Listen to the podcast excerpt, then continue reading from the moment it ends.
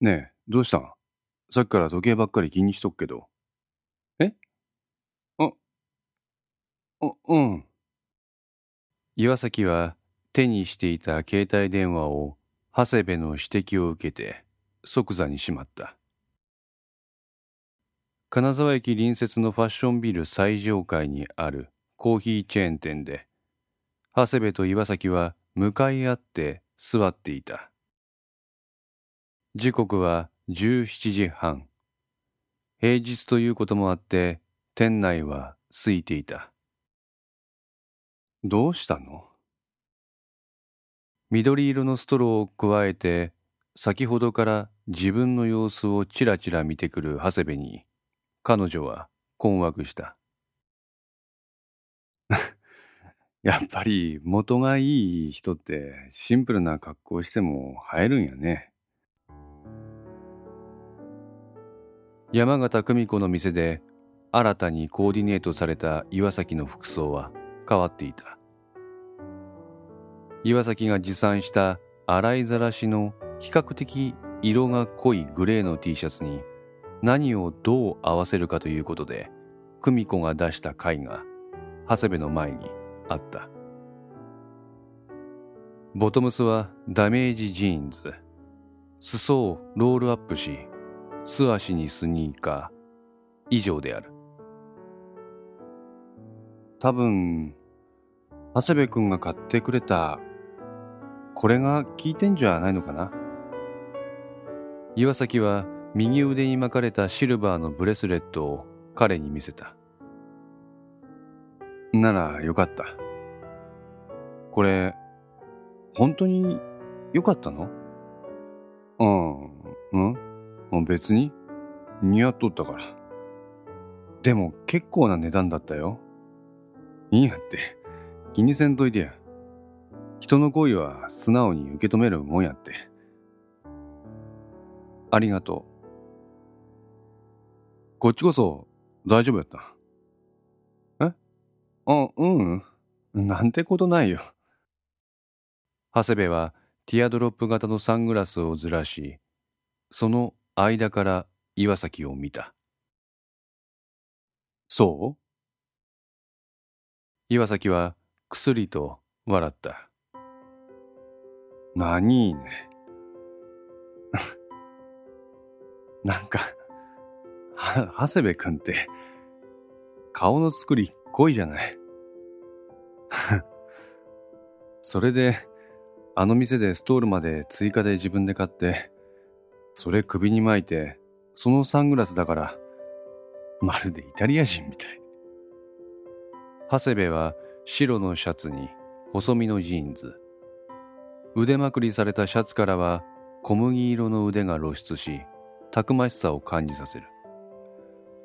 足元は素足に濃紺のデッキシューズ。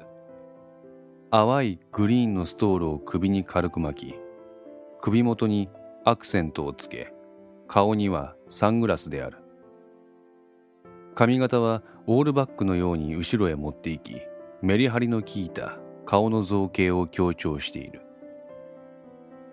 変形。あうん。素敵よ。えマジ？うん。旗から見ればこの二人は一見外国人カップルのように見える。長谷部に対して岩崎は色が白くどこかロシア系の雰囲気が漂う。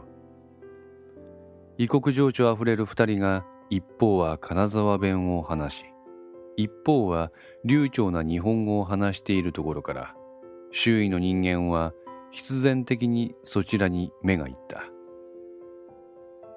さっきから人の目が気になるの。ああ俺も。どうせ濃い顔もん同士外人やと思われとれんのや外人？ああ外国人。あああ外国人ね。岩崎の表情が暗くなった。気にせんでいいって。人間自分にないもん持っとるもんには妬みとか持つもんや。俺らは見た目の面で他人よりちょっと得しとるってことで折り合いつけた方がいいと思うよ。見た目か。ん？どうした？んあ、あ、うん。なんでもないよ。岩崎のカバンの中からバイブレーションの音が聞こえた。携帯を手にした彼女の動きが止まった。どうしたんけ？ごめん。長谷部くん。私、ちょっと予定入ってたの。忘れてた。え？何の？うん。あの、ちょっと。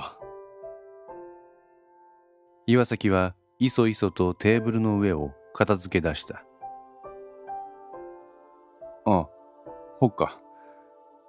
残念やな。ごめん。また、岩崎さんとこうやってデートできっかな？デート？うん。これって立派なデートやと思うよ。まだ返事もらっとらんけど。しばしの間を置いて、岩崎はうなずいた。え、本当に？うん、多分。思わず軽くガッツポーズをした長谷部は顔に満面の笑みをたたえた。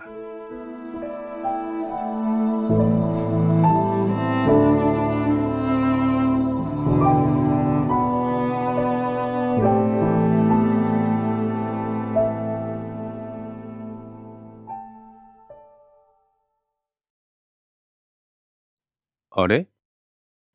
北陸新聞テレビ1階の喫茶店で打ち合わせをしていた黒田はカメラを抱えて玄関から出ていく安井を見て立ち上がった。あ、すいません。ちょっと失礼します。そう相手方に断ると黒田は安井のそばへ駆け寄った。やさん、どうしたんですか？こんな時間から取材ですか？おう、黒田。あれだよ、あれ。あれ？安井が顎をしゃくった先を見ると、そこには中継車が待機していた。え？何あったんですか？く、何にもねえよ。ボンボンのわがままだよ。ボンボン？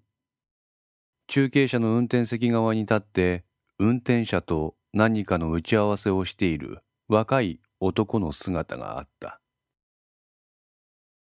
残念。黒田さん。それっすよ。え？何？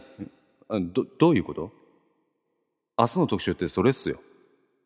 え？あー、すいません。お先にいただきました。SNS から派生したリアル SNS でしょ？あ、おう。結構面白いとこですよ。詳しくは明日のニュース見てください。あの野郎。黒田は怒りがふつふつと湧いている様子だ。なんだかな。せっかくだからデスクが中継挟んだらどうだって言ってきたらしいんだって。デスクが？ああ。まださ、あいつがネタの構成上どうしても中継挟みたいって言って動くならいいけどさ。けどな、この中継もデスクのお膳立てってのはどうも気に入らねえ。毎度毎度の利権談合共産主義ですか。まあな。やさん、何の取材だか知ってんですかなんかよくわかんねえけど、あれだろコミとかって SNS をリアル世界に落とし込んだようなやつ。はい。俺正直興味ねえんだよな。安井は気だるそうに首を回した。待てよ。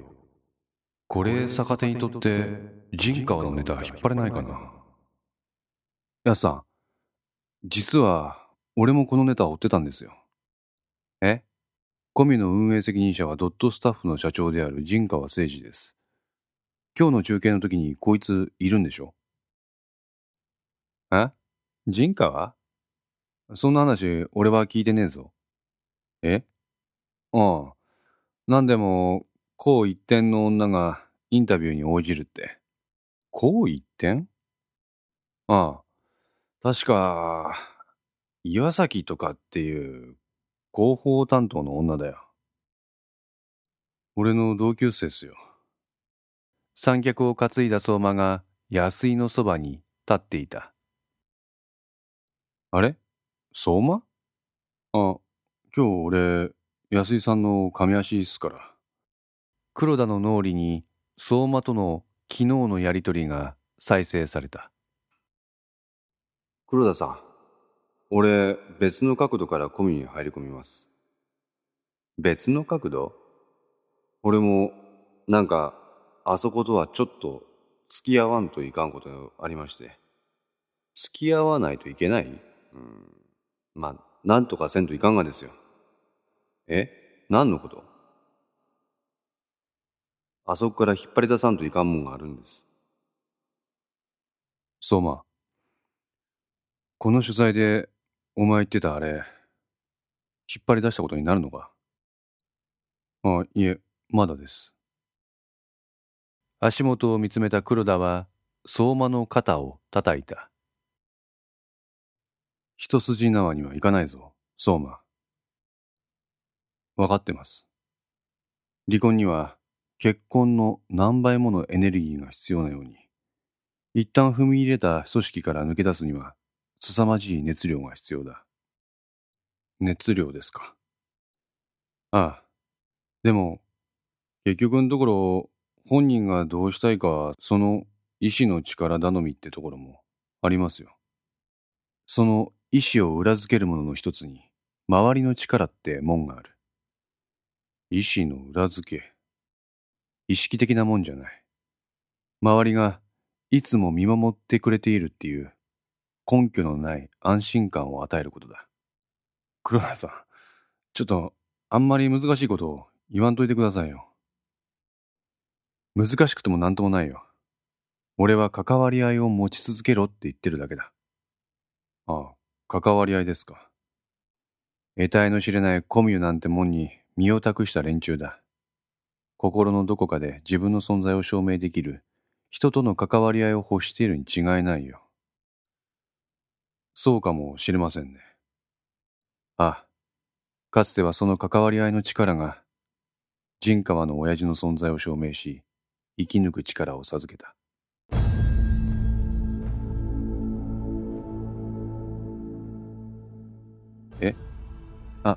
いや、なんでもない。おい、行くぞ。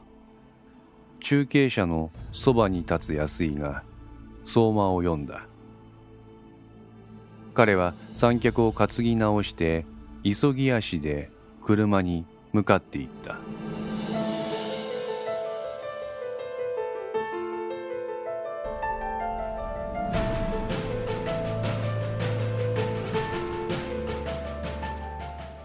このンツいかがでしたでしょうか？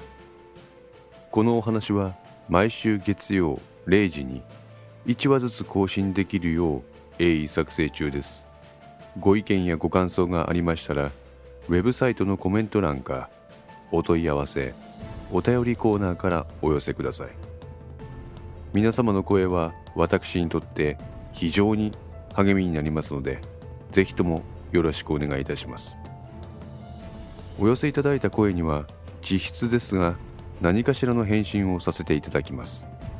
特にお問い合わせお便りのところからお寄せいただいた感想などはポッドキャストの中でも紹介させていただきます。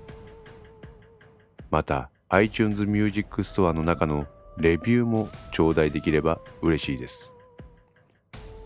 それでは皆さんまた来週。ごきげんよう。